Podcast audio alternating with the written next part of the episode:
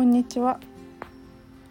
今日は、えーと、タイプ2の仕事について説明しようかなと思います。でその前に一応ねエニアグラムとは何かというところでエニアグラムとは古代ギリシャより伝わる人心把握術というところで誕生日もいらないスピリチュアルな能力もいらないけど相手との関わりとか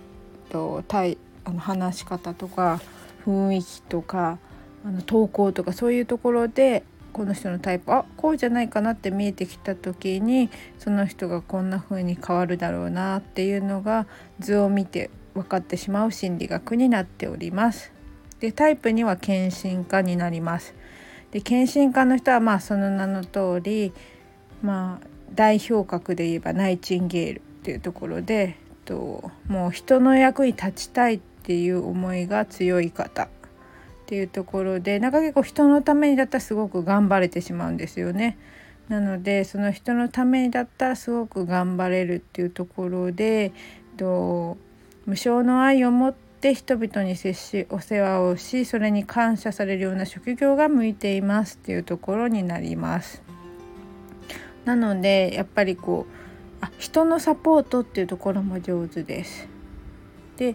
とやっぱり謙虚で私利私欲は関係なく働くことができるっていうところでえっと秘書や接客サービス業などにも向いています。で向いている職業は看護師やセラピスト医療従事者介護福祉士ケアキーパーベビーシッター料理家保育士秘書受付サービス業などがとタイプ2の、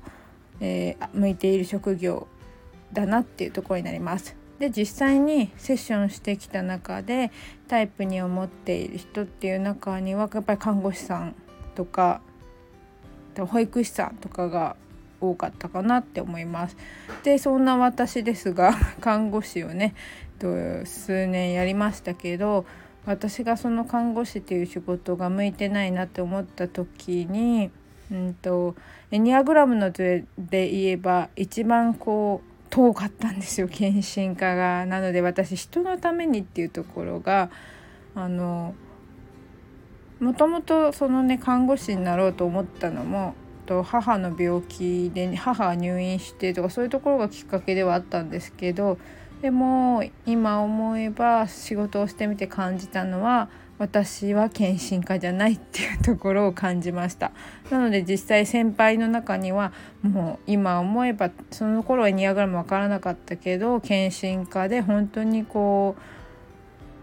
ナースに向いてますっていう感じの人がやっぱりいたんですよね。なのでそういう人たちの中で働いた時に自分にはこういうとこ欠けてるんだろうなっていうのがなんとなく感じてました。で実際にエニアグラムで会った時に献身かっていうところはいかに遠いかっていうところで自分には向いてなかったなって今は普通にこうね客観的に見て感じています。ただしエニアグラムのセッションってすごくこうねあの誰かのためにやってるのかなって思われることあったんですけどまあどっちかっていうとやっぱ自分が好きでやってたなっていうところですよね。なので自分で好きでやってたことがお客様が喜んでくれることにつながっていたっていう感じです。でそれを検診家の人に言うとね「それってめっちゃ理想的じゃないですか」って言われるんですよね。なのでだから検診家の人にとっては自分自身のために頑張るっていうのがとなかなか難しいのかなっていうところはあります。では今日はねタイプ2のお仕事についてでした。ご視聴ありがとうございました。